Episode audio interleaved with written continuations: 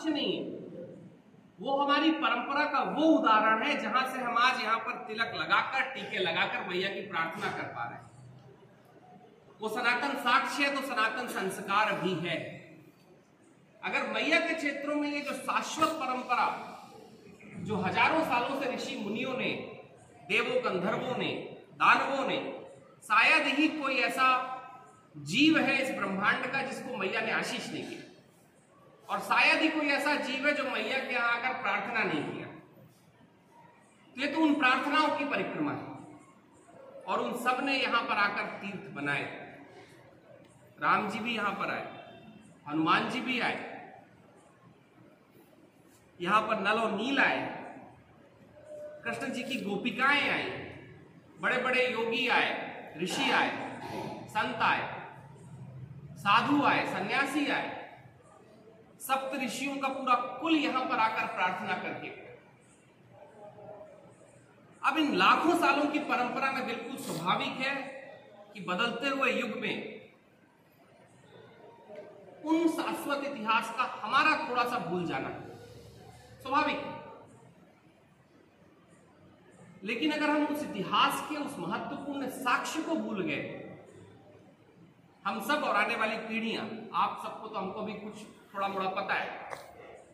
अगर हम साक्ष्य को भूल गए तो हम सनातन इतिहास के बहुत बड़े महत्वपूर्ण साक्ष्य को भी भूल जाएँगे। क्योंकि वहीं से वो सारी परंपराएँ निकल कर आती हैं, जो हम आज इस राष्ट्र में चाहते हैं, चाहे वो सहभोजन हो, चाहे वो सेवा की परंपरा हो, चाहे वो परंपरा हो जहाँ पर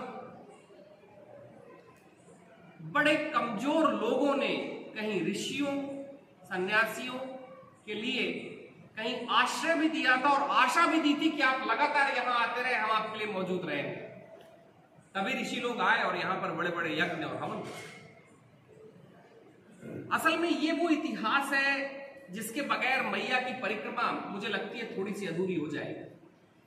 अगर उन इतिहास के, और मैं इसे इतिहास इसलिए कहता हूँ क्योंकि कई लोग तो कहते हैं कि हमारी पुराणों की गाथाएँ हैं। कहानियाँ हैं। मैं इतिहास कहता हूँ क्योंकि इतिहास में साक्ष्य मौजूद होता है।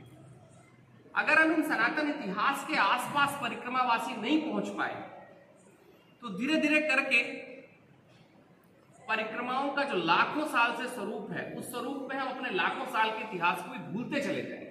और भूलते चले जाएँगे तो उन ऋषियों ने वहाँ क्या किया? उन देवों ने वहाँ क्या किया?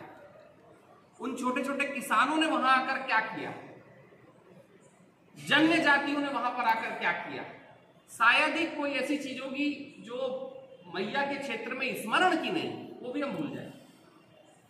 मेरा एक, मैया से एक प्रार्थना की है मैंने। मैया ने उस प्रार्थना को स्वीकार किया। कम से कम वो साक्ष्य मैंने और जगह जगह पर मैं जहाँ जहाँ जा रहा हूँ, मैं वहाँ के लोकल लोगों को, अगर वो इतिहास से परिचित नहीं है तो मैं बताने की कोशिश कर रहा हूँ। एक कोशिश मैंने जितेंद्र जी को ज़रूर कही है, जो हमारे परिक्रमा के संयोजक है। कि एक प्रयास ज़रूर करना है कि उन सारे तीर्थों के बारे में हमें स्थानीय लोगों को भी बताना और परिक्रमा क्षेत्र के लोगों को भी बताना है। क्योंकि तब वहाँ लोगों का जाना होगा। एक घटना है यहाँ की कि आपके, मैं भी नीचे बैठा हुआ था तो मैं कुछ लोगों से चर्चा कर रहा था कि यहाँ से कुछ दूरी पर मोड़ीपुरा नाम का पहले गाँव हुआ उस गाँव में सहस्त्र यज्ञ हुए, सहस्त्रों यज्ञ हुए। असल में धुनी की जो परंपरा है, जो कहीं पर हमें खंडवा तक, धुनी वाले दादाजी तक दिखाई देती है, उस परंपरा की शुरुआत कहीं मोहीपुरा से हुई। इतनी पुरानी, लाखों साल पहले वो आकर यहाँ पर यज्ञ और हवन करके गए। हम थोड़ा और आगे बढ़ जाएँ, थोड़ा और पीछे चले जाएँ। तो वहाँ पर वो तीर्थ है जो कहीं चित्रसेन गंधर्व के पुत्र ने स्थापित किए।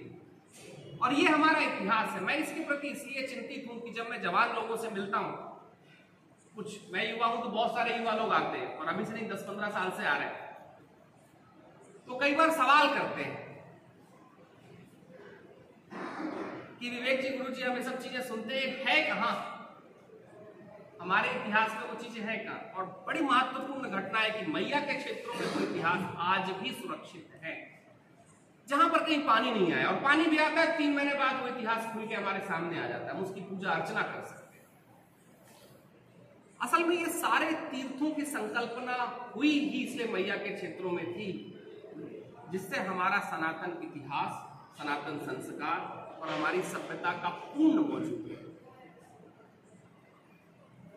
मेरी कोशिश होगी और मैया से प्रार्थना है और मैया ने प्रार्थना पूरी की कि तीर्थ कहीं मैप के ऊपर आ जाए। हम सब भी उसको जान पाए तीर्थवासी भी जान पाए और स्थानीय लोग भी जान पाए।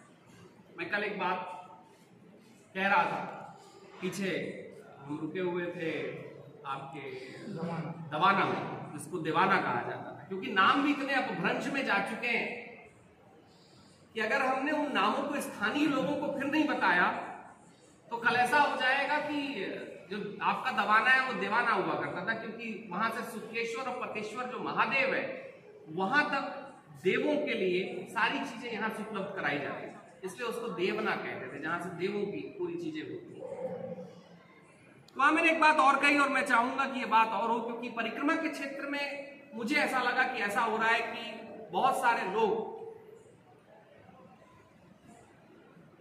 सिखाने की कोशिश कर रहे हैं कि आप क्या ना करें। मेरे देखने में आए। मुझे लगता है कि परिक्रमावासी एक काम ज़रूर करें।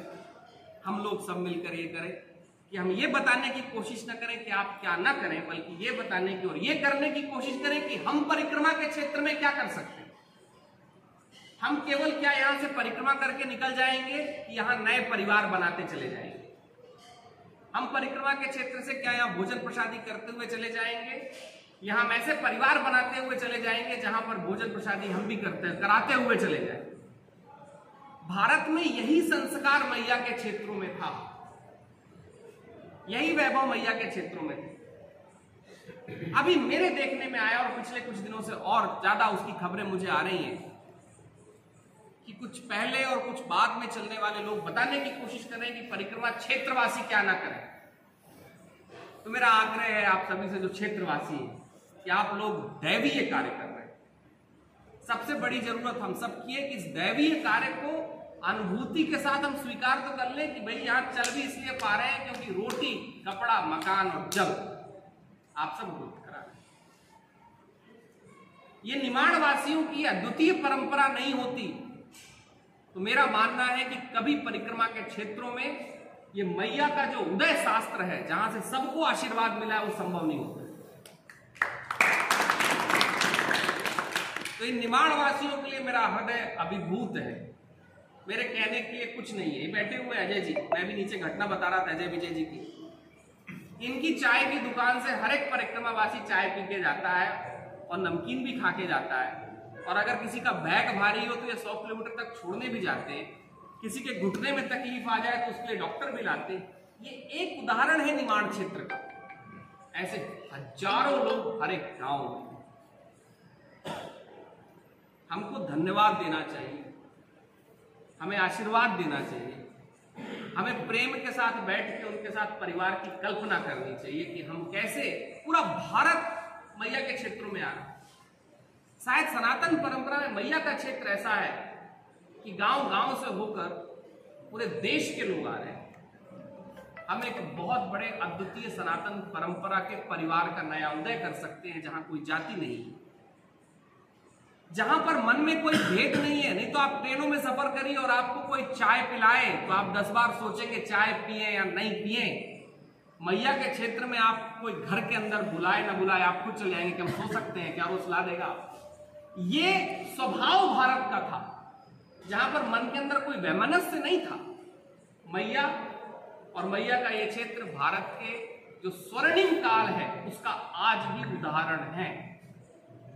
हम सब परिक्रमावासी, जो यहाँ परिक्रमावासी बनकर आते हैं, इस स्वर्णिम उदाहरण को बाहर बता सके। हम ये काम करें। हम ये ना बताएँ कि आप प्लास्टिक मत फेंकें, ये मत करें, वो मत करें, बहुत सारी सीख दी जा रही है।